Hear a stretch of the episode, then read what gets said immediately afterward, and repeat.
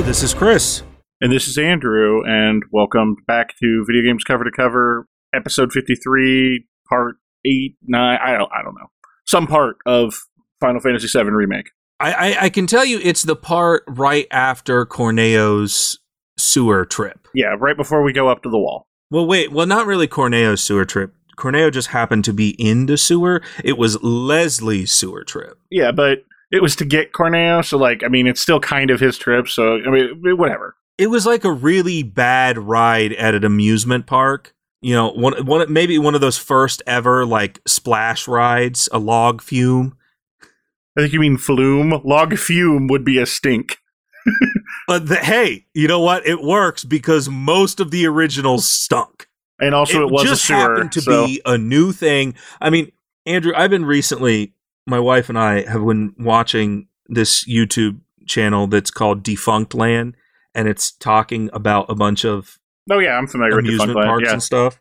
Some of the first versions of these log rides are horrifying. I I get that at the time it's probably something that nobody saw, but if as a child I was riding down a a log ride meant for me to specifically, you know, cater to my enjoyment, and I saw a horrifying looking rabbit creature I, I, I would have to say that maybe it is a log fume because it stinks horribly. Fair enough, I guess. So we we right after you get out of the sewers, that's when we do the whole thing with the old woman who turns out she's the angel of the slums the whole time. I'm pretty sure we do that before because she's not even there when you get out. The lady you talk to when you get out is the one who helped you evacuate. No, because you, the reason you talk to to Mariel is because you couldn't even get one of the last Corneo things until going through the sewers. Right. But I like because I remember specifically going back to the church to talk to her and she's not there. No, she wasn't there. She she was in the town or something. She wasn't in the church. But no, we did have to talk to her because after you talk to her, that's when they give you she gives you uh you, you basically hand over all the loot or whatnot and she says no that's when you because you can't give her any of the diamonds or anything You don't give her the loot, you give it to the lady to rebuild Sector 7 instead, not the la- thief. oh And then she gives you the, the guidebook for Cloud. You don't talk to her ever again. She basically tells you who she is when she gives you the quest and you never see her again. uh well I disliked that so much that i just wiped it from my memory Yeah, because I was gonna say because no, you don't. You don't get um. You, you, when you talk to her and she tells you to, you know, oh, it sure would be cool if somebody went and stole this stuff. That's like the last time you you ever see her. And and here's my thing. Uh, okay, Mariel, uh, why don't you do it yourself since you're the one with the key anyway? I, I don't understand why I have to do it. I mean, I got a cool skill book out of it, but why do I have to do it if you're just this amazing, you know, thief and everything, and you're so good at your thief job? Why didn't you just do any of this? Maybe it's because the sewers were essentially terrifying and there was a bunch of creatures down there that you would not be equipped to handle at all, which makes me think that you definitely shouldn't have been the thief the entire time because at least from Kyrie's perspective, she is spry and agile enough to get away from random creatures. You're you're. This is really bothering you. It's kind of amazing. I just I don't it really irritates me that it ended up being her. I don't know why. I don't get it. It just it really irritates me because it it it just makes no sense. Unless she was act unless her granddaughter was like acting as her and also being the angel of the slums but she even complains about how her granddaughter doesn't know right from wrong and she doesn't know who to steal from and and you know she that's why she took Johnny's wallet because it's like why would you take Johnny's wallet like ever why would Johnny is probably the only person here with less money than everyone else because he just got done spending all of it at the Honeybee Inn. I I, guess I just don't see that because like. I, I mean, is that the most interesting thing? No, there are more interesting options, sure, but like, the idea that she couldn't be the one doing it, like that totally lines up because the people who you would least expect to do it are frequently, like in terms of when you look at them and go, oh, they couldn't be stealing stuff, are the ones who are able to get away with this sort of thing. Well, uh, so so I understand that, but then the other thing, Andrew, is she's the one that told us where the Angel of the Slums hideout is there's a gigantic monster when you get there. And then she apologizes, going, Oh, I never would have sent you to the giant murder creature if I, you know, had known it was going to be there. The way she said it, the way she said it, it was really obvious that that was like a fake apology. Like, I saw that from the beginning because she's like, Oh, I never would have done that. And then, like, winks at you about it. Like, it's really not subtle, dude. I mean, maybe, but all I know is it should not have been her and if she's going to send a giant murder creature on me, then it seems only fair that I send my gigantic sword on her. Because right now it's time for us to get into a fight. That doesn't happen. But you know what, Andrew? If this was the Witcher universe, I would have already taken care of this problem. If this was the Witcher universe, you would have stabbed everyone and then had sex with everyone else. No, okay, whoa, whoa, whoa, whoa. Andrew. Because that's what the game was all about. That is what the game was all about. But I saved the prime timeline in my save file, I've only ever slept with Yennefer. Now, and Shani, because I wasn't willing to go back. But those two people, that's it. I mean, Shani was while I was given the timeline. It's kind of in the middle of, you know, being faithful or whatever. But you know what? Here's the thing I don't know what Yennefer was up to before she left. It's not my problem.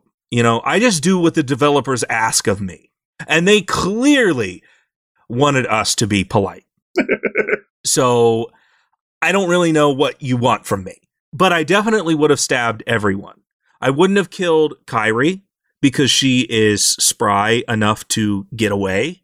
It seems like she's pretty quick, although Tifa is there, and Tifa would have ran her down and annihilated her uh, fist B style. I feel like Tifa would probably you know, object to you doing these things, unlike most of the characters in The Witcher. Here's the thing if this was the Witcher universe, Tifa would be way more like Yennefer.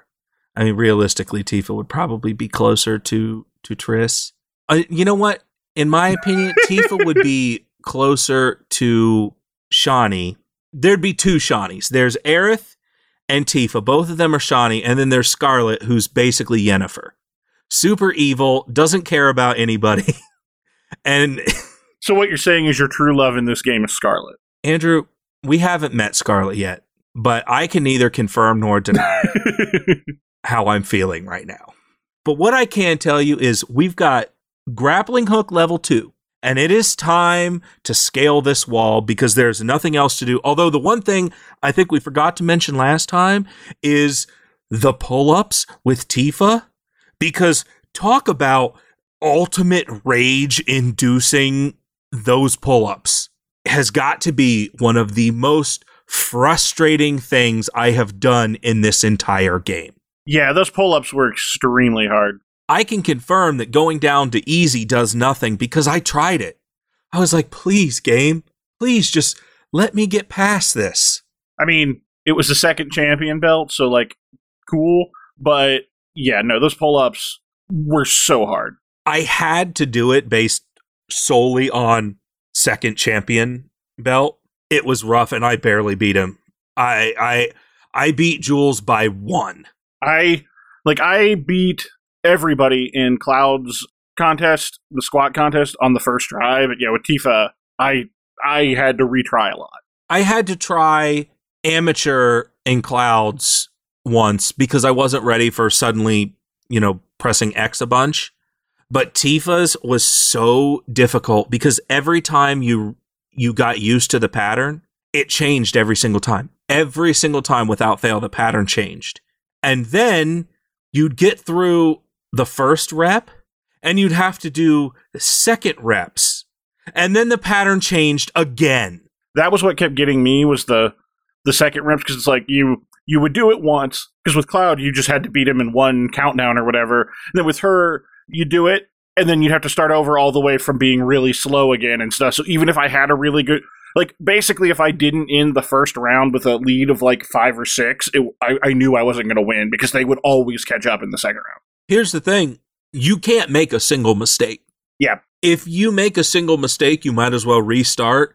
And even if you don't make any mistakes, there's a possibility that you still won't win. Yeah, you still might not get it. It was just, it was so hard. I mean, I did it.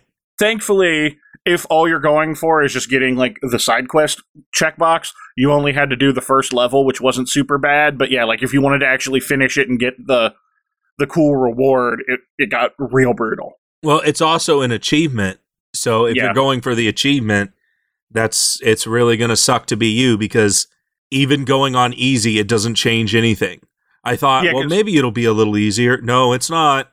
Yeah, because I would assume that would just change the combat difficulty. No, I, I don't know. I mean, button presses are.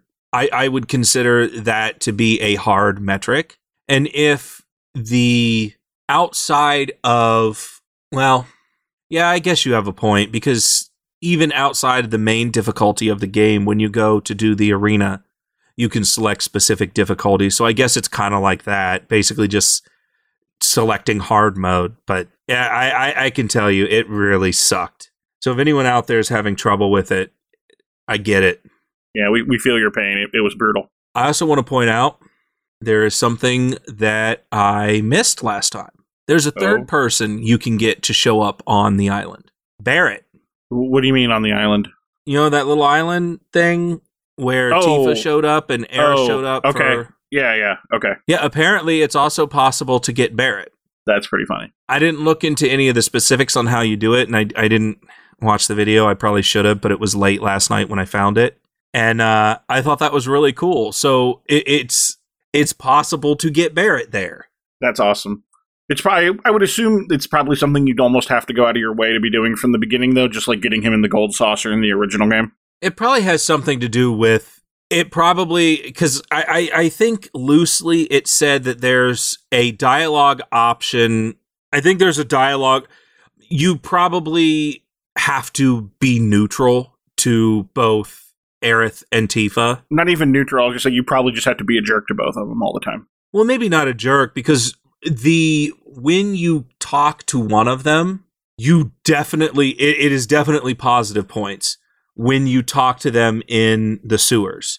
So if you've been a jerk to both of them the whole time, but then you are positive to one of them, so my guess is you almost have to go out of your way to be positive to Aerith and then positive to Tifa to which it, they neutral out and then you get Barrett instead. I, I don't know. I probably should have looked it up before I tried to explain any of this, but That is wild, though. I mean, like, cool and a nice little, you know, touch given, again, the original game, but that is kind of amazing to think about.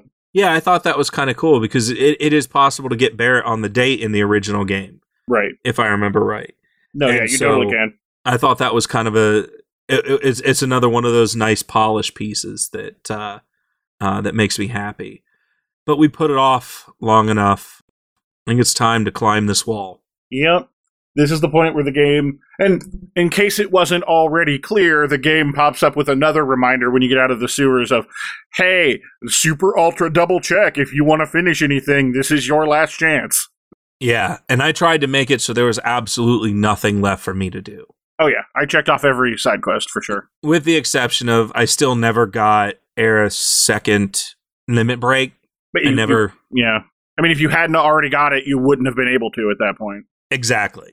So this section is relatively like it's sort of I would say it's kind of pseudo stealth except not really because all you're really doing is just climbing to get to the headquarters. So, so this is another area that got expanded a ton, but in a way that like they didn't really add new content. It was just basically another dungeon. Like as far as plot and stuff goes, basically nothing happens. But whereas in the original game, it was basically just two screens of climbing on ropes.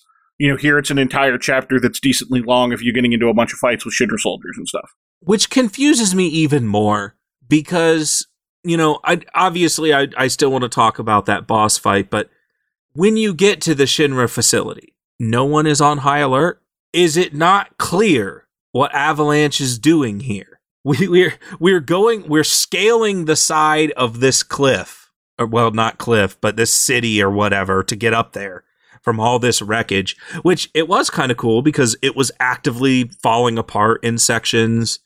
You Yeah, know, no, I mean it was it was neat. I just meant it did, they didn't really add anything as far as the plot and stuff goes. But no, I mean it was it was certainly a lot more cinematic than the original. My, the question I have for you is how about that boss fight? The one at the very end of the chapter. Yes. I mean, it was fine. I guess I feel like I, it sounds like you're look you're you have something to say, and I'm not sure what it would be necessarily. It sucked. From my See, perspective, I hated did- it. I didn't. Uh, let's see. It's interesting because this is one that I didn't really have any real problem with. See, part of my problem is I busted out Bahamut, which is fine, but then as soon as Bahamut goes to do his Mega Flare, oh cool, um suddenly it's got this shield that it didn't have before. And the only way to take its shield down is to basically have it hit itself with this giant laser beam, which it doesn't for me, I had a lot of trouble moving it around the map. The first time I died, mainly because, again, I wasn't prepared and didn't have a ton of lightning stuff. After this point in the game, I became very prepared because this part was very frustrating, especially when I bust out Bahamut and I'm immediately disappointed because of the whole Mega Flare situation. Because I'm like, I finally get to see Mega Flare. It's one of the coolest things I ever saw. And then zero. uh, what now? Uh, zero. What do you mean zero? Well, Chris, there's this giant shield covering the whole thing. Well, now I hate everything. and Andrew, your stagger theory, staggering the enemy is not the only thing that triggers a summon. A single party member being critically low on health also triggers the summon bar to start up. So while it does happen almost immediately as soon as you stagger the enemy, if you're getting the crap kicked out of you and one of your party members' health bar is critically low, that is also a trigger for it to start. Or if one of your party members dies, that triggers the summon to show up. Okay, yeah, I, I knew there had to be more to it than just that because there were definitely situations that that hadn't happened. But I had definitely noticed for sure that staggering seemed to always be a trigger. So Yeah, uh, because I, I experienced that quite a bit in these, you know, co- upcoming sections. Getting to the actual headquarter building was relatively light. Right before you fight the boss, there was a little frustration because it kept shooting at you. And while Tifa and Barrett basically just sprinted, I have to assume that's only because it was focused solely on Cloud, who was just trying to run at that point. Because I was like, I don't understand why nobody else is having trouble, but of course it's the it's the AI. But Right, it definitely took me a minute to figure out what was going on. when you don't control them, yeah, they're not going to have any problems. Uh, but yeah, I definitely had a lot of difficulty with that fight. Yeah, no, I mean, I don't know that I would say it was an easy fight, but I didn't really like. I mean, I didn't. I don't recall struggling on that particularly compared to a couple of the others. Like, I like. I know we talked about like Hell House gave me a lot more problems than it gave you. So at this point, we are in the headquarters. Well, not in the headquarters. You get to the headquarters section and you have to go through the headquarters. So, one thing I would like to say, because we noticed this at this point, and I thought it was a really nice detail, how much nicer the the the benches that you rest at and the vending machines are when you start like as you get closer to Shinra headquarters, because like this is clearly you know the rich part of the city. And the like the vending machines or the vending yeah the vending machines all have touch screens and the the benches have like you know padding and stuff and aren't just wood and I, I just thought thought that was a really nice touch to just sort of illustrate, you know, like how the how much better the people on top of the plates have it over the people in the slums. I didn't notice that at all. Okay, then I definitely noticed it immediately. I noticed that the benches were different. I didn't do a full on examination to determine if they were padded or if there's a touch screen. I thought I've seen touch screens in other parts of the world. Like I believe there was one in Wall Market on the vending machine there. so, well, the one in Wall Market was the Don Corneo one, or you- No, there were other vending machines in that or in the surrounding area of Wall Market. I mean, I, I, guess there was one in the arena. That's the only other one I could think of as far as vending machines specifically, because there were actual shopkeepers. But I, I guess I didn't really notice touch screens or anything like that. I did notice that the benches were were were different, but I thought that was just because these are Shinra specific benches because we're on our way to the headquarters. Yeah, but it, I mean, it starts even as soon as you start climbing the plate. Like as soon as you get on top of it, and you're starting to climb through the rubble and stuff, you like it immediately switches at this point. Well, I'd like to point out we were on top of the plate in that training facility in like chapter 3 and the bench and the vending machine were not any better. They were definitely just wood and regular vending machines. Yeah. in right. that in that warehouse thing. I I I attributed it to we're in the final section of the game and this is Shinra headquarters, so it just has to look nicer than everything else.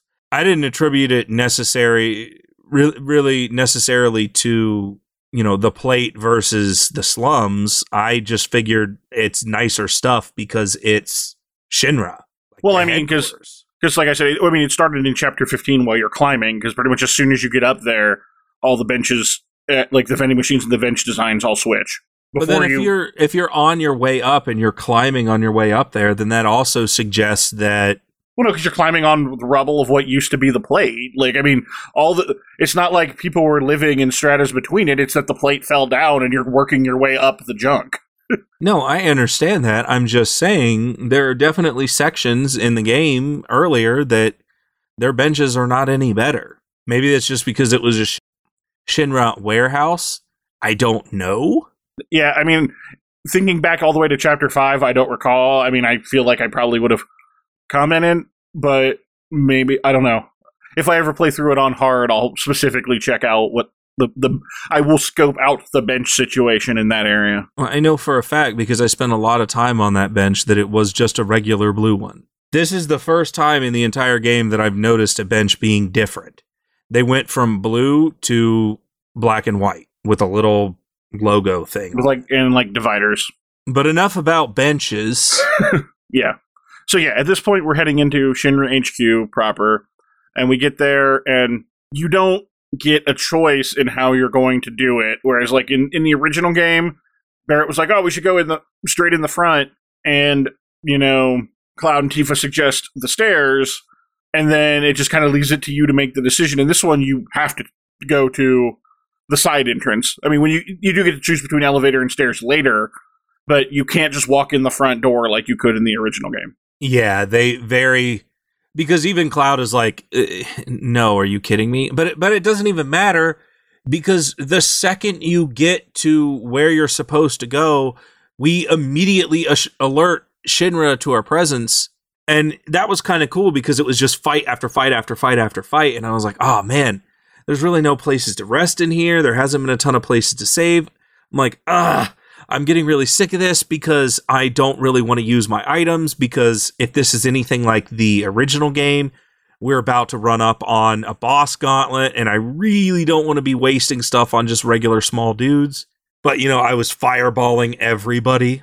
There was one one section in particular in this whole deal where I was just constantly casting fireball just over and over and over and over. And then it got to the point where well, I had no mana left, and there was like s- six dudes still around. Barrett is dead. Tifa's on her last limb, and I was like, "Wow, I really was not paying attention to this." Somehow, I survived. I have no idea how, but I survived long enough to bring the other two back, give myself an ether, and then fireball the rest of the dudes. But I just thought it was kind of funny because I was I was ha- I was having a lot of struggles there when they were doing the fight back to back to back to back. Yeah, there's a, there's that whole gauntlet where when you um because as you go to the parking garage, yeah, you immediately basically alert everybody, and then you basically fight your entire way through the parking parking garage. Honestly, the Shinra building is really interesting because like the run up to it, and then towards through the parking garage is just like nonstop fights basically, and then you get inside and it gets really quiet for a while. Yeah, you get inside and then there's nobody. There's not even a single person at the reception desk. And I'm sitting there thinking, are, are you serious right now? There is nobody in here. how is there nobody in here? Not a single person is here. And the whole thing is on lockdown as if they know that you're there. They just don't care.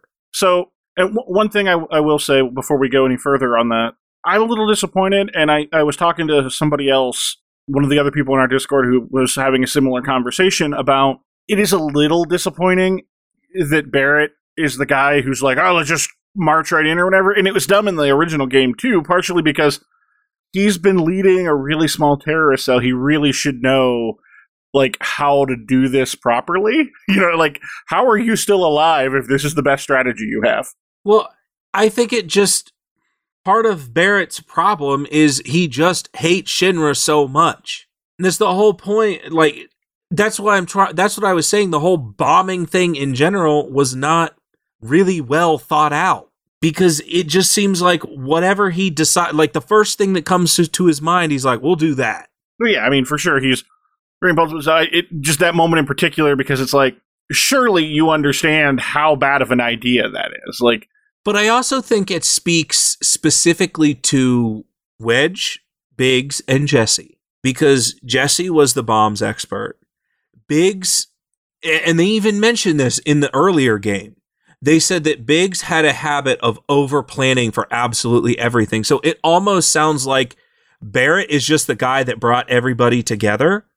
But those three in general, and and probably to more of a degree, Biggs was responsible for a lot of the planning and secrecy and figuring out exactly what the best way to approach something would be. Yeah, that's true. I had forgotten about that, but I do remember them saying that now that we're talk- talking about it. Yeah, because I think Jesse tells you about that at some point. Because then, when you have the opportunity to talk to to to Biggs in the lower part of the, or, or after you get back, he really is just talking to himself over and over and over, re-explaining the plan to himself, re-talking about it. And Cloud just comes up and he's like, "Hey, man, just get some sleep. You're fine. You'll be fine. You've planned it out. You've done you've done well."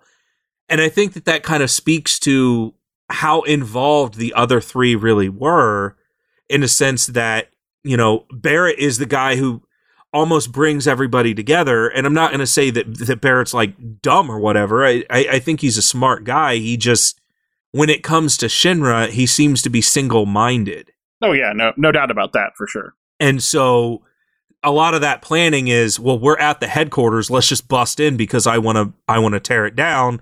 And Cloud has to keep reminding him through this entire section, we are here for Aerith. We are not here for Shinra.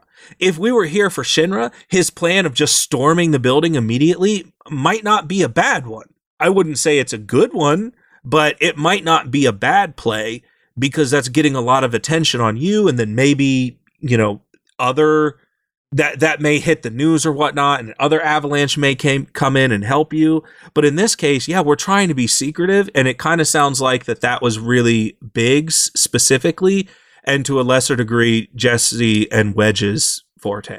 And that's fair. And when, like I said, now that you reminded me of that, yeah, that, that doesn't bother me as as much as it did. So, yeah, you you make a really good point there. And uh, at least that's what I was thinking because when when you had mentioned that. I didn't really think about it until now, but then I was like, oh, you know, they they maybe they were a lot bigger. Maybe they were more involved than what we actually thought. But who knows? Maybe they just decided to throw all that out in the window and just be like, Barrett's big hulky brute guy who just wants to kill everybody now. And it's like, what? Doesn't make a whole lot of sense. But I will say, this is one of the few times in the game that you get to play as Tifa right here in this yeah, which was cool. Section. Now you don't to get to do, do much. You don't get to fight anybody, but then you you do this whole acrobatics stuff. And I was wrong, Andrew. The whole climbing on monkey bar things actually came up again, and it's right here. Yeah. I had mentioned, why are you doing this for one section of the game and it never comes up again? Well, right now I'm sitting over here having a lavish dinner of shoe and Crow because Tifa has to do aerobatics to get to the next section. Did you get? I, I have to assume you got her gloves. Oh yeah, I I think the only weapon I missed was the one you have to steal for Aerith. Yeah, that was. I realized that you had to do that because that right there, and it's not just this game because lots and lots of games are guilty of this exact same thing. Steal basically does nothing the entire game. And then suddenly it's like, oh, by the way, if you had used it on this one boss, one boss in the entire game, you could have gotten steal. And it's not until chapter 11. So you get steal pretty much immediately. You could use it on every single boss chapter and have absolutely nothing and then stop right at 10 like well this is clearly never going to come up. Oh by the way it's right there in 11 i uh, hate that. honestly i had completely forgotten that we even had steal because when i when i did the scan on the enemy and it specifically tells you you can steal a weapon for Aerith from this and i'm like wait steal? And i had to go back and look and oh yeah it's just been sitting there in my inventory because i took it off forever ago. It's a, materia is so important and because you can't change it in the middle of a battle, why would you ever have steal? Because it's never come up before. I've tried to steal in, in the beginning part of the game. I used steal for a while. I kept wasting an entire ATB bar on stealing stuff from enemies that just never happened. And then suddenly there's a boss where you steal a, a, a unique weapon from it. Come on. At least it was for Aerith because I already have the weapon on her that I'm probably not going to switch out. Because realistically, how much of the game is left and how much of that are we going to spend with Aerith? Yeah. Because we're in the end game at this point. Like I'm probably not going to be switching out a whole lot of weapons or anything like that. So I I, I, do want to point out that at this point I believe we have all of Cloud's weapons. No, there's one. You, you, Cloud's last weapon is like the very last one you get. Okay, the the twin sword. Yeah, the twin blade or whatever. Yeah. I still never ended up using it because through the rest of everything, I, I'm still using that purple sword. I really, really like it because I've just been de- decimating everything with magic, with the exception of that electricity boss. That's mostly because I have fire on Cloud. Because most of the people that I come across have yeah, all been Shinra people. I was going to say, I've noticed that like people and like regular non-monster type dogs seem to be weak to fire. Monsters seem to be weak to ice, and then yeah, robots are weak to lightning. Like they really kind of did make it very predictable, which I thought was kind of nice. And then like Rude and like only Rude is weak to wind. yeah, I thought that. Like what else in the game is actually weak to wind? Maybe the drakes every once in a while. I think I think the drakes are too. Yeah, but that's like it. And then they used wind, so that's actually more confusing because a lot of the times when a enemy used something, they generally weren't weak to it. Although I guess that's not true because the the flamethrower guys were weak to fire. Which Andrew, that makes no sense to me at all. Wouldn't the flamethrower guys be wearing flame retardant gear? Or are they trying to say that they're even more weak because they have gigantic accelerant on their back? I'm pretty sure it's that because I think like if you actually hit them with fire, their tank explodes. Which isn't which would be a nice touch. I don't know if I ever noticed that, mainly because most of the time, you know, once I got to the point where I was using Magnify and I had fire on everything, there was constant explosions around me. Well, I think you had to specifically hit them in the back. I don't know if like hitting them with the fire spell like in the front did it, but like but yeah, you could definitely make their tank explode. It was in there, like the notes for them. Yeah, I kind of stopped using assess too because for me again, it's just admittedly a lot of that is probably why I don't do as well as I could. But to me, it's just so much more important to have other materia on people at all times. Yeah, no, I, I leaned on assess really heavily through the end of the game, especially because, like, unlike in say original seven or a lot of the others, you only ever had to do it once, and then you could just refer to that information at any point. Well, that was the thing. At that point, I had assessed almost every single thing in the game because even in this last section, there basically wasn't any new enemies. Yeah, but they all went back to question, question, question on everything again because they were like variations. Oh, I just fireballed everybody because humans. Yeah, I mean, that part didn't change for sure. And robots lightning everybody. Yeah. Give Barrett lightning, give Cloud fire. Like, I'm set for basically the rest of the game. Yeah, that part was very consistent. And like I said, I kind of appreciated that they made it really predictable like that and, and that's the thing. It's like for me, wasting an ATB usage on assess was just not an option. I'd rather end the fight quickly than and have one more attack than use assess. I can tell you it, it it worked out. There's definitely a few times that I struggled and and there was definitely a, a, a few more frustration, but you know, for the most part, I've been up to this point red- relatively fine with that method. So once you get the key card, I do want to point out, and I thought that was this was really funny. Inside the Shinra building, when you're walking around, did you notice you can't go up an escalator that is specifically slated for going down? Yes, I did notice that. I thought that was kind of cool. Once you're on the escalator, you can move in whatever direction you want. But it wouldn't let you enter. Yeah. But it wouldn't even let you enter it if it was going the wrong way. And it's like, how dare you? Why would you even consider doing this? Wh- Which there are some things that Do you have have you no decency, sir? Well, that's it. There are some things about the beginning of the game that I wish continued. There are definitely parts in the beginning of the game where Cloud kind of breaks the fourth wall, where, you know, right after Tifa goes to bed, I kept trying to get inside of her room anyway. And Cloud just kept looking back at me and being like, idiot, she went to sleep. What are you doing? As if he's talking to himself. And th- there was a lot of moments like that, and I feel like this escalator would have been a perfect opportunity for for Barrett or Tifa to be like, "How dare you!" Whenever you try to go up the wrong side of the escalator, even though there's nobody there. But speaking of going up stuff, after Tifa's acrobatic stunt, it's time to make the most important decision of the entire game: elevator or stairs. Yes, I took the stairs. Obviously, There's, I mean, there's the correct answer, and then there's the elevator.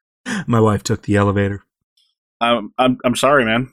which actually answered a lot of questions for me about a section that is coming up in the very near future that I don't know if we're going to get to on this episode, but now we'll probably get there. Uh, so, so when she was going up the elevator, like every 10 floors, there was either a fight or there was some funny thing like the Shinra manager, and it might even be the exact same manager. I don't know because I didn't think about I didn't think about looking until just now. But there was some Shinra manager that came up and he was talking on his phone and he's like, Yeah, I don't know when they're gonna let us leave. They said something about like avalanches attacking us. And Cloud, Barrett, and Tifa have all turned around at this point and they're kind of looking over their shoulders like, Is he gonna see us? And then he just the elevator opens up a couple floors up, and then he gets off, and they're like, "Whew, good." That's Meanwhile, a few floors before that, there was this woman who was about to get on the elevator, and the doors open, and Cloud's giant sword is just looking at her, and she's like, "Ah!" and then backs up, and they're like, "Okay, cool." And then that guy gets on, which I thought was going to be. It, it was going up the elevator was actually kind of fun, but you know what was even more fun, in my opinion, was the whole stairs thing. I love the. St- I mean, I know you had opinions about the stairs last time, but I really enjoyed them. I did too. It was really, you know, as they were going up the stairs and they're having conversations back and forth to one another, I, I feel like it was definitely, you get something out of that that you don't really get when it's just words on a screen. Yeah, the banter. I mean, I think we've talked about that before, but I really think the banter between the characters was really solid in general in this game. And you can see the entire time where each one of them is at. So like Tifa is like five flights ahead of everybody else because she's speedy and acrobatic and And in the best shape of everybody. as you're going up like it even gets to the point where you can't even move fast. Like I thought I, I was sitting there, I was like, okay, well let me stop for a little bit. Maybe he'll catch his breath. No, he doesn't. It's still just a slog, as if you yourself was walking up those stairs and are like, this sucks. Did you also notice that, like, as everybody moved, like, the order of their health bars and stuff kept flipping around based on where they were? No, I didn't see that. Yeah, I mean, it has everybody's, like, the floor next to it, but, like, like it'll in the beginning when like Barrett is still running, like it flips back and forth between Barrett and Tifa, and then Cloud's at the bottom. And then when you pass Barrett, you jump to the middle, and then Tifa just keeps getting like further and further away. That's that's a really nice detail. Yeah, I thought that was really funny.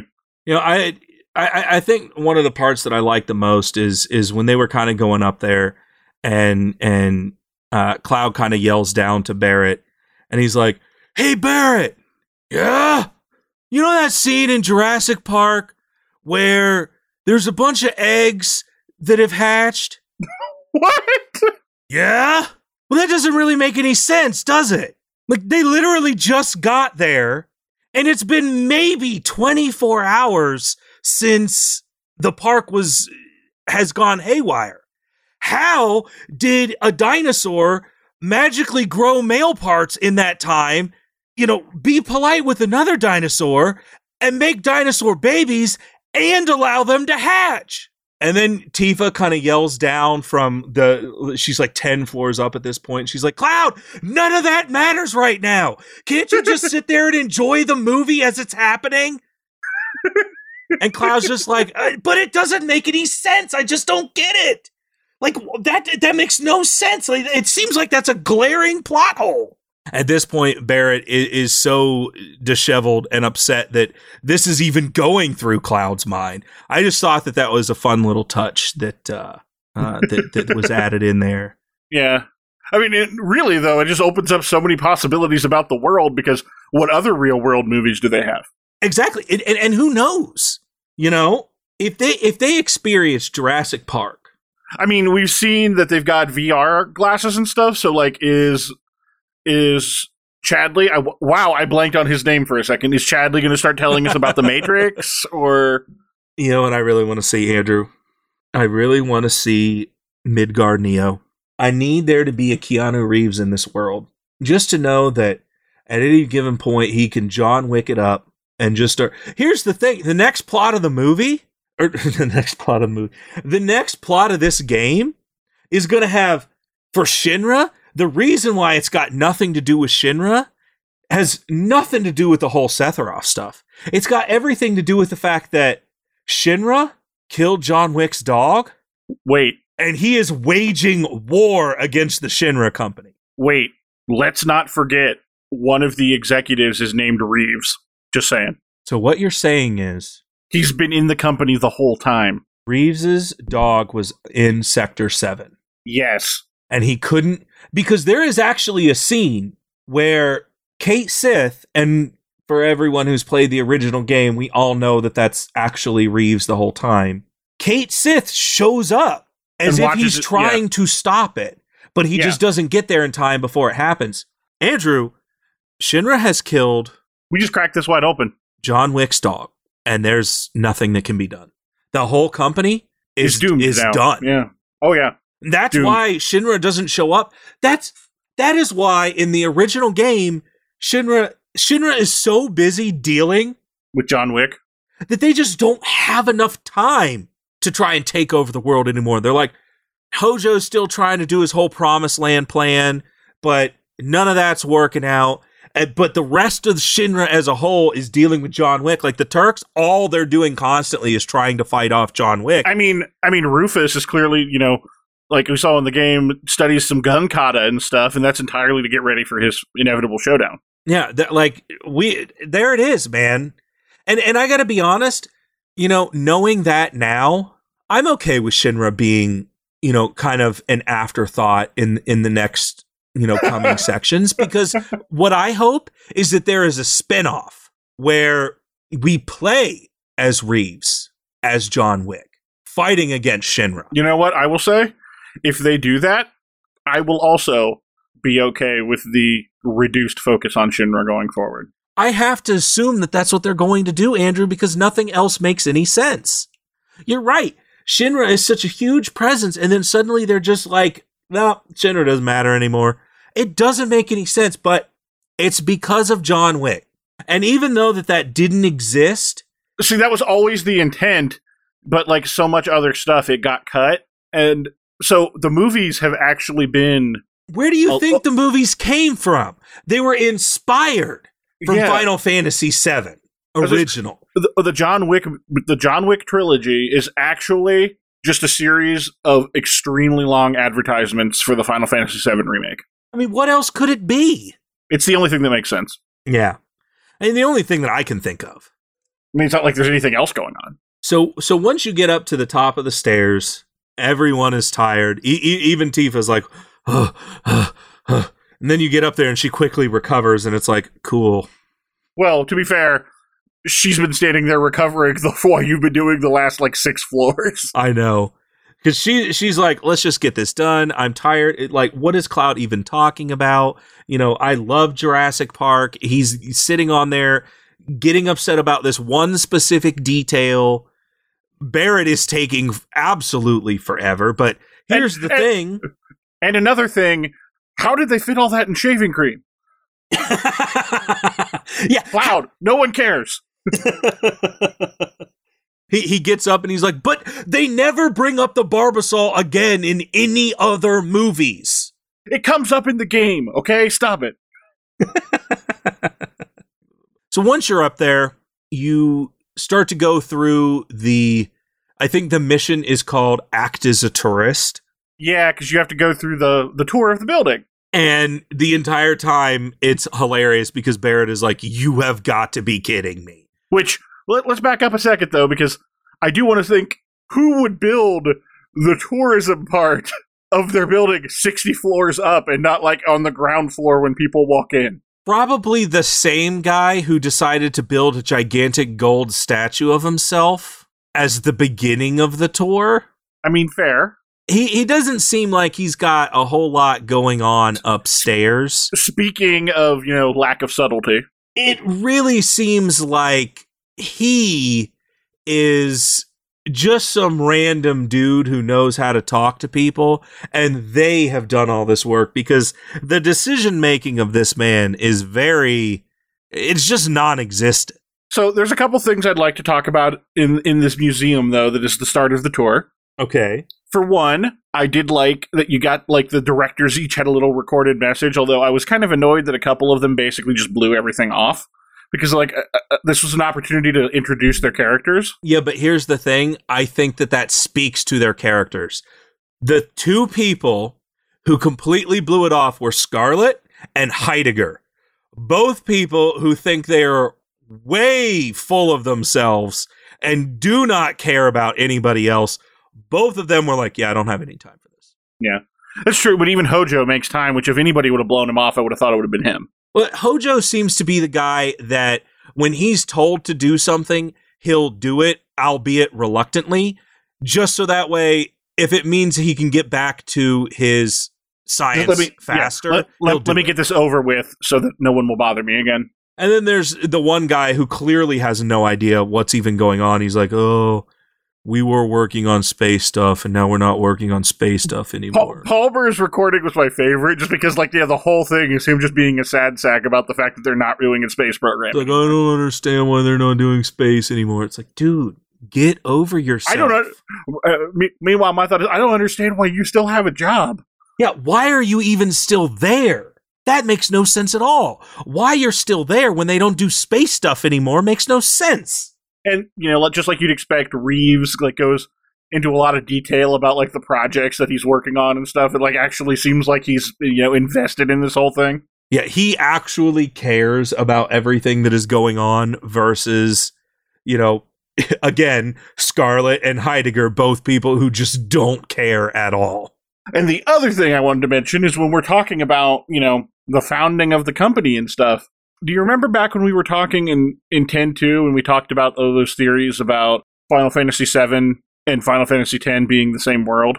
You mean in like every episode that we've done so far for the remake as well? Yes, I remember. I, I think we've only mentioned it once or twice, but there's a picture in the museum of like uh, it, it doesn't really go into a whole lot of detail, but it's like one of those like early corporate boards or something. Like it's a it's a really yellowed photograph of like a bunch of people in suits sitting there like posing for a picture, yeah. and the person in the middle of the picture is wearing the mask that Shinra wore. The whole thing that literally no one else in the history of the of the series has ever worn. What? Yeah, he's wearing a suit, but he is wearing the mask that Shinra has. I do also want to point out a lot of the larger bosses that are, you know, big creatures or whatnot, the game takes the time to fade them away after the battle in the exact same way that Final Fantasy X did. Well, and also, like we were saying, somebody specifically calls them fiends, and 10 is the only game that ever referred to them as fiends. And they, and they did say that this happened in in what two decades. The the entire Midgar was built. Mm-hmm. I mean, obviously, we're decades out from because he even mentions that. I think in the presentation, it's in one of the presentations, he mentions that like his grandfather's grandfather, grandfather, or whatever, figured out how to use Mako for energy, which is something that Shinra, as a kid, with that mask, was doing. Right. So, I mean, it really does seem like now, will they ever go into it beyond that? I mean, that would be really interesting. Here's their opportunity to do that. I But- feel like they have to. I feel like the other games they're gonna if they if they just don't outright confirm it, I feel like there's gonna have to be something because as, as much as they've the fact that they're putting hints in there like that, maybe it's just fan service because people want it to be true. So it's like, oh, it's just a coincidence, but you know, it's just a little Easter egg for people who want that to be true. I guess they could do that, just like, you know, Mario being the angel of the slums. In fact, I'm going to send you the picture while we're talking about it, just so you could see it. I've been I've been sitting on this for like two weeks, waiting to talk to you about it because I knew you'd be excited because this is important. Oh, for a second there, I was like, "What, dude? Yeah, that's very clearly the guy." But that's also a picture from Final Fantasy X too. Yeah, th- no, there's two pictures. Why is it doing? Zoom in. Th- this is just obviously brilliant I almost right. I almost said it to you earlier, but then I was like, I got to get the reaction live. yeah, that guy almost looks like Master Chief. If you zoom in bit. really close, he he kind of almost looks like Master Chief too. That's yeah, really you can, funny. but the, but like the helmet doesn't quite fit right. Yeah, The Master Chief helmet, like it, like his head's just barely sticking out from it. But like, there's no way that's not an intentional reference. I mean, no one else ever wears that mask. He's got like a hat too. Well, I think it is an intentional reference to Spartan 116 Oh yeah, or whatever he was. Two one. I, I I can't remember his number. Yeah, but I know it. Yeah, I was thinking 116 because of Disney. Or no, that's A113. So maybe he is 116. I don't know. Anyway, that is really that is awesome and I really if they don't put more stuff in there like it Andrew, they have went to great lengths to make it really look like it. And as we've determined earlier, if they're going to beat your head over the fact that it's clearly it, it must be true. That's fair. Yeah, everything else in this game has been so with the exception of like wi- wigs with the exception of wedge and you know maybe a few other twists here and there i call them wigs because you know he kept changing in the beginning of the game when he kept putting on all those disguises and everything like that and everybody kind of started calling him wigs it really just it made a lot of sense and so I just kind of continued calling him wigs from here on out. But If, if anybody's confused, we are we are playing the super secret ultimate director's cut with a bunch of content. we- we're just playing the version that's that's playing out in my mind. And so that's awesome.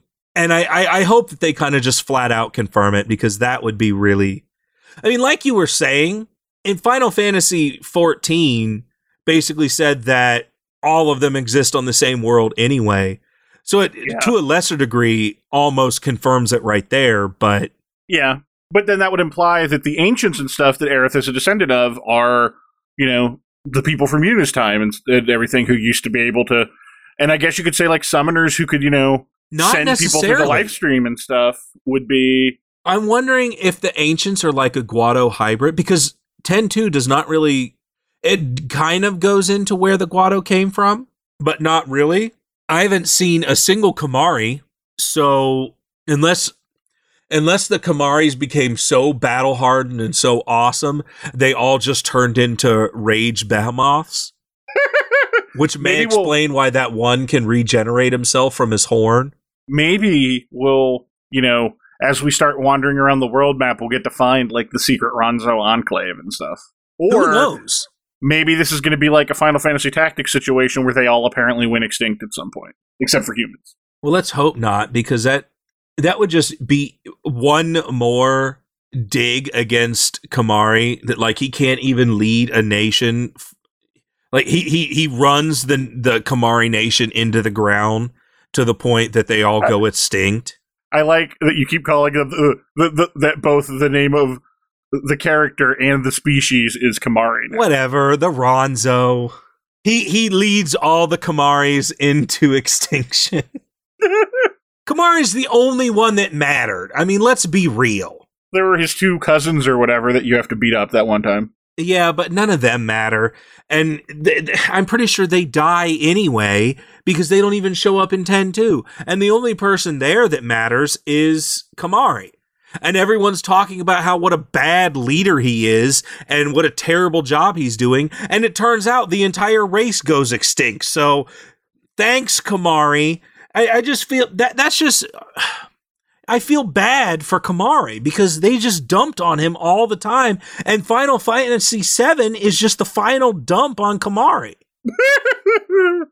wait, wait, wait, wait. Is that what, like, is Red 13 and his people a descendant of Kimahri? I mean, maybe, but that almost suggests that they go backwards. They can still talk and stuff. I don't know if I'd go that far. In fact, at least in the base game, talks way better than Kimahri ever did. or any of the other Ronso. That's he the problem. regular English. You know what? That's that's the problem, Andrew.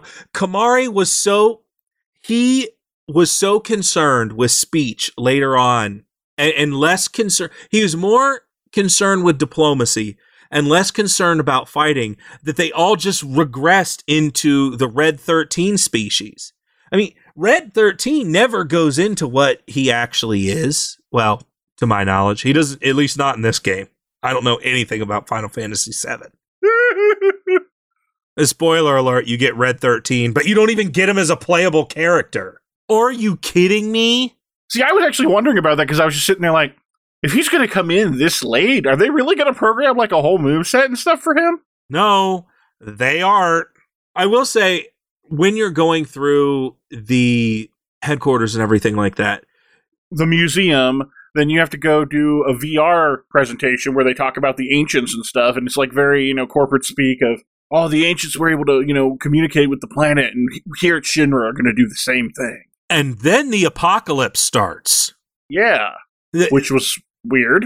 very clearly that and, and and it almost because later on you find out that that area is actually under maintenance almost seems like this is started to do this for everybody but it's very clearly Why would they have coded that in there? I don't know. And that's the thing. It's like who is doing this?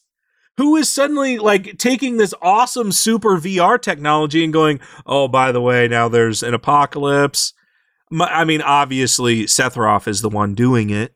Well, no, it Chadley was working on his latest video game project and it got a little out of hand. I my I think my favorite part It is felt like all the holodeck episodes of Star Trek where something inevitably malfunctions. well, and I think that uh, when when you get out of there, Barrett is like, I almost vomited. No, I don't understand why they're showing this to kids. And Cloud's like, I don't think that that's really the point. That felt like really real. And then he immediately reiterates, it felt like it's not something they should be showing to kids. I'm like, I get you're you're thinking of it as a parent, but Andrew, what parent is taking their kids on a simulated tour through the Shinra company? Honestly, probably like kids coming from the company schools or whatever probably go there as a field trip or I mean, maybe take your kids to work day, but what kid actually wants to go to the Shinra building? If they had a cool VR thing like that, I'd want to go to the Shinra building every day. Yes, but it was only like one section and it's under maintenance because Apocalypse Now is occurring at the end of the real presentation. And, and, and so you you get out of the VR presentation and, and and Justice Barrett is like, you got to be kidding me with this. What is Shinra thinking? Then you are introduced to some random dude that you've never met before, and he tells you, and the mayor would like to see you. And Like- it's not an option. You will be going with me to see the mayor. I'm like, cool. So I wondered how they were going to do this. Yeah. I have to say, Andrew, headquarters in the original game, at least up until this point, seemed way more engaging to me. Oh, I agree. I think. Uh, oh, oh, you think it was more engaging in the original? Yeah. Oh, I don't know. See, I thought like going through the museum and stuff was cool. Going through the museum and stuff was kind of cool, but it felt more like a this is what you have to do. And they had a museum of similar things in the original game. There was puzzles that you had to solve. Like you had to solve a specific puzzle to go in and get a bunch of materia that doesn't really happen here. The only place that you really get materia is when you're crawling through the vents. And I have to say, crawling through the vents was an absolute nightmare and I hated it because I realized the first time I took a turn, I happened to take the right turn, went down another turn, and there was materia sitting there. So I had to back all the way up to the very beginning.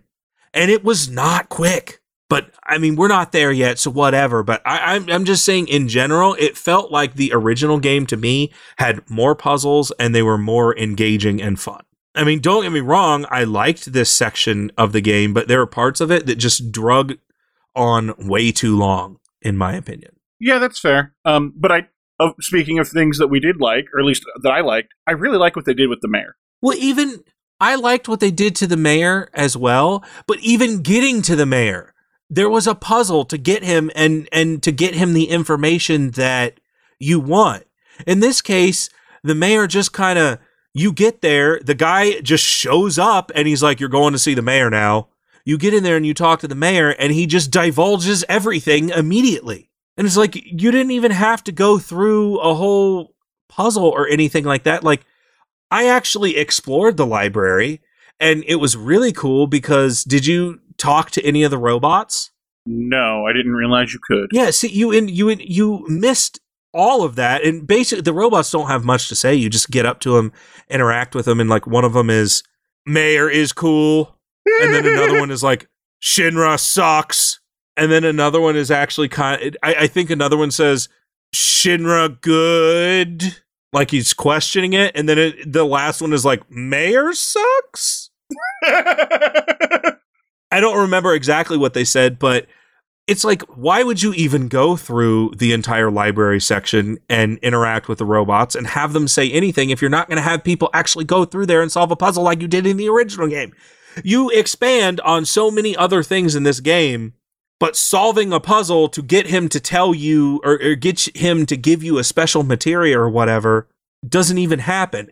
And when you're leaving, I mean, I, I want to go in to talk about you know what the mayor has to say a little bit more but when you're leaving when you talk to that guy he's basically just like give me a bunch of cash and you'll get all the information you need i'm like what I, of course i gave him the money because if you don't give him the money you don't yeah, I was about to say you weapon. get Barret's gun. Uh, but none of that is spelled out to you i mean of course why would it be just like steal not until you get into the fight and you literally can't change your materia does does it say by the way you probably want to use steal I will say though, I did really like Barret's last gun. I never used it because I totally forgot about it. I Oh, meant to oh, go in and use it, and I completely forgot about it until my wife was catching up and she was playing, and I was like, oh, that's right. I did get that gun from him. Oh, no. And that ability was really cool. You just like plant a bomb on them. Yeah, um, didn't know that, didn't have that. Mm, spent the rest of the game not using it because I totally forgot about that gun. Speaking of abilities, though, I don't know if it was a bug. I mean, I, ha- I have to assume it was a bug. There was a point when Assess just stopped showing up on my list for me, even though I still had the materia in. And it was after I had learned all of Cloud's abilities. It just stopped. My guess is that because it also counts as an ability, It just ran out of room. they ran then, out yeah, of room, Yeah, that's exactly what I think happened. which is kind of hilarious. There's another one that there's a materia that you can steal an enemy attack, which oh, yeah, is yeah en- cool, enemy skill. but you can only use it when that thing is specifically equipped. And uh, I don't know. I just feel like there are things that they hammered in just to put in there, and it's like, oh, well, we have to make steal useful. Otherwise, why even put it in this game? Well, and like I always th- felt that way about enemy skill in Final Fantasy 7 because most of the Final Fantasies have some measure of getting enemy skills, but I always felt like in Final Fantasy 7 using the enemy skill materia was a huge waste compared to like the implementations they did in some of the other Final Fantasies where I actually made use of that. Oh yeah, like like White Wind from Final Fantasy X is basically just st- OP. Yeah, and like a lot, uh, multiple of the games did enemy skill as limit break because Final Fantasy VIII, one of the characters' limit break was also just like with Kimahri. And Or no, it was 10 2 where it was overpowered. I mean, it was still really good in ten though. Yes, I don't want I don't want to say it was bad because it's it's one of the first skills you can use to actually heal the entire party because you don't even get pray at that point. Yeah, and it costs no mana, so like he was a, uh, and I tended to put Kimahri as like a backup white mage anyway because since he doesn't really have anything he can do on his own. Yeah, that's the first thing I did. I well, well we talked about this before, but the first thing I did was I turned him into a Yuna, and then I immediately slashed over and had him start becoming a Tidus, so that way he could do speed stuff as well. So that way I could prepare for the final battle with the two cousins. Oh yeah, that makes sense. because if you haste yourself and slow them, there's no point. You just absolutely destroy them. Although I don't know if slow affected them or not, but I know obviously haste affects you. Yeah, and then you can just Lancet all of their moves, and you learn you can learn like so many limit breaks from them. But yeah, so back to the mayor. I was just saying, know, the mayor's really interesting in this game because they just come right out and tell you that he's the inside source that Avalanche has had. They even he even comments, "Why did you think that you haven't had any alarms or whatever since you got in the building? Do you think that like the security cameras wouldn't notice you?" And there had actually been a couple of cutscenes of like them being picked up on a security camera, and then there was a blip and they disappeared, and then the mayor was doing that. Specifically in the scene where you get largely introduced to Scarlet. The question I have, Andrew, where she's using some dude as a footstool and attempting to magnify materia somehow. And then leaving all her scientists to die as she leaves the room. all the scientists were going to die anyway. Why would you stay there? If if in all honesty, it's not like she told the scientists they must stay to figure this out. Any of the scientists could have left. They just didn't. As soon as she got up and left, I'd have been like, "Yo, um, boss just gone." In this case, it's it, it's boss leaves 5 seconds I leave because everything is clearly about to explode. And the one question I have is that Shinra guard that she's using as a footstool. Did he interview for that position? I have to wonder because like he goes crawling after her and stuff too. It's not even like he gets up. He literally crawls on his hands and knees and I'm like, And my this feels really uncomfortable. my question, well, hey, Andrew, you know, everybody has their thing, and I don't want to knock anybody's business. I feel like in the interview process, when she's sitting down with them, does she have to get through a whole bunch of dudes that's like, oh yeah, I'll be a footstool. I would love to be a footstool. I I I do it all the time. I love being a footstool. Or did she wait until she got to the guy that was like, um, wait, what? I signed up to to for Shinra guard. Um, yeah, well, No, you're my no, no. footstool now. I was about to say, no, you're my personal bodyguard. It just so happens that this is what you do. Yeah, you, you listen. You're a bodyguard who still has to hold a gun, and may, I, I'd like to think that this guy maybe also is her assistant. Like he's down there writing out, like, okay, Miss Scarlet, you have a meeting coming up at two thirty. Except in this case, another dude comes up and tells her about a meeting, but I think that's just because she was late anyway. You know, her he's he's almost like her her Shinra butler. Maybe that's why he was having to be on footstool duty because he failed to remind her of the meeting and she was mad at him. That is a good point. That is a great point, Andrew, and I feel like that that's that explains everything. You know, and, and he's he's crawling after her because he has to give time for the blood to return to circulation. Because Andrew, he knows just as well as she does that that whole section is going to blow up. He's like, if I stand up right now, the blood's going to rush to my legs. They're going to fall asleep, and I'm going to fall over. So I've got to crawl away. It's just logistics. It just makes sense. He's thinking he's thinking about his survival. But that's what I'm really curious on. Like, I want to, boy, would I love to be a fly in that interview. You know, just sitting up there on the wall, She's like, listen, every once in a while, you're going to have to become furniture. Um, no? Question mark? It's like I, I guess if if I really need the money, okay, but like, well, you signed a contract, so you don't really have a choice. it's like, but I signed up to be a guard. I'm like, no, no, no, no, no. Here is where you're mistaken. See, notice this fine print that you have to use a specially designed uh, Shinra microscope that only exists in this lab that's now blown up to to see, but it's there. It's just it's not my fault you didn't have the technology to be able to see the fine print. It's microsop- microscopic print. That I have to assume in this world that there are just uh, there are no rules at all. And so Shinra makes the rules, and in this case, Scarlet is making the rules. Well, I mean, I I've always, especially within Midgar proper, I've always just kind of interpreted as like the cyberpunk disco- dystopia where the company is, for all intents and purposes, the rules. Yes. Because I mean, they have their own security service and stuff, and they run everything, and the mayor lives in their building. I mean, like, And he's mentions multiple times the reason why he's going up against Shinra is because they treat him like a glorified librarian, which is something he mentioned in the original game as well. But he's very, very mad about it. Well, yeah, and he he's much more actively like they they play up his role a lot more because in the in the original game, you, at least for me, I always just kind of got the vibe that he was like, whatever, take the card, I don't care, these guys suck, and that was the end of it. Whereas in the remake, they established that he's been working with Avalanche for a while. Yeah. And it's the guy who's been getting them the reactor codes and stuff like that so they can do these things. You also see a cut scene of Reeves, and I could have sworn, now that I think back on it, when he was talking about the plate, there was maybe a picture of a dog on his desk, and he was like shaking his fist in anger. Oh, man. I could have sworn it was there, but I, I just I can't.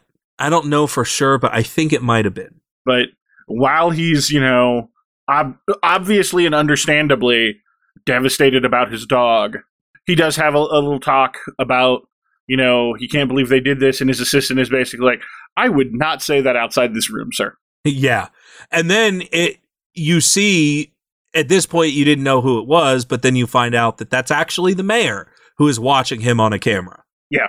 uh, because then you, I didn't notice, I didn't put two and two together until I watched that scene again. Uh, but then I was I because I already knew what the mayor looked like. I'm like, ah, no, that was the mayor because I kind of thought that was the president, and maybe the president was smiling, I that was my first thought too, was I thought that was supposed to be President Shinra, but but no, that was that was actually, the mayor. and so maybe the mayor's sitting there going, oh, well, maybe we have one more on our side. Yeah. which probably sets up for you know that whole larger storyline in general. But yeah, I liked that they gave the ma- like the, the mayor was a little more involved in the process and not just yeah, whatever, take the card, I don't care. Oh yeah, I I, I did enjoy that as well. and that he was like a secret tech guy or whatever, and so he was able to get away with working on things from the inside. Because that, like retro, I mean, him being being good enough to go in and clean out security footage on the fly and stuff, like you know, retroactively explains how was Aval- how were all these reactor codes and stuff getting to Avalanche without somebody catching it, like it not setting off a security violation or something. Exactly, because that really made no sense. It made no sense that you fought Shinra dudes all the way up there. You immediately alerted Shinra to your presence. And if Shinra does not take care of the mayor in the next game or between this and the next game, I really don't know because it's unless the mayor escapes, which I don't know if he does or not, but if he doesn't escape, isn't it going to be kind of clear that he definitely helped him? Because immediately, all of the security should be like, How did Avalanche make it this far? That doesn't make any sense. Because we're obviously leading up to the apex, which is, you know, gonna be getting Aerith back, gonna be fighting Rufus, and, and, and everything like that. It's like um, the immediate aftermath should be, Yo, how did this happen? Hey, um, Mayor, buddy, noticing how you deleted a bunch of footage? Because he specifically mentions you scared the crap out of an accountant. Now, this is the part that I want to say ties it back into. I'm assuming if you took the elevator, which is the easy way, that woman is the actual accountant because I did not run into a single person that I had any interaction with other than guards up until talking to the mayor. I'm like, what do you mean I scared an accountant? Taking the elevator actually Well, closes so that there- gap for me. there's a couple people that like are sitting around in the like when you first come out of the stairs there's a few people sitting around in like a lounge floor so i guess you could have just said it was one of them but i mean now that you say that like knowing about the elevator yeah it makes a lot of sense that that's what it's referring to Because she specifically screams at your presence and then leaves. Well, runs away. If you were to take the elevator, everyone in the lounge area is just like, just assumes you're supposed to be there. No one even questions it. Because they're all like, can you believe these avalanche idiots have done this? Like, this is all their fault, and I have to work late because of them. well and it, the the, pe- the couple people that you talk to are all like oh you must be with Sh- with uh, shinra security right yep that's even though we don't have uniforms at all that is definitely what's going on And so then that whole, like, what do you mean I scared an accountant? No, I didn't. Ah, now it makes sense. okay yeah that does make a lot more sense then I do think it's funny that you're expected to go around to every single Shinra employee after this and basically talk about the mayor. Yes, because oh, we have another inside contact, and he'll they'll be waiting for you. And just go up to them and, and talk about and say the mayor, and they'll tell you how great I am, and that that's the password. And they're like, really? Which, even more, it's like, sh- do you want Shinra to know that you're responsible for all of this? You really want to be the guy where Avalanche is like, hey, you want, you want to talk about the mayor for a second? Hey, let's bring up the mayor. The mayor. Well, maybe he can just use that to be like, you know, see, I was obviously framed because of course I wouldn't be that stupid. Shinra has killed for less, and I feel like the mayor who has become a glorified accountant of, in his words, the greatest city in the world. I don't think that's very smart. Oh no, I'm not saying it's smart, but like I have to assume that's his plan. Is like, yeah, obviously it wasn't me because there's no way I would be stupid enough to do that. We're halfway ish through the Shinra building. Maybe we'll have to continue doing this in the next episode and keep going in the tower to go get Aerith because that's going to do it for this episode of Video Games Cover to Cover. As always, you can find us on Twitter or via our email or on our Discord channel, and I will make sure to include the links to that in the episode description. I hate Shinra.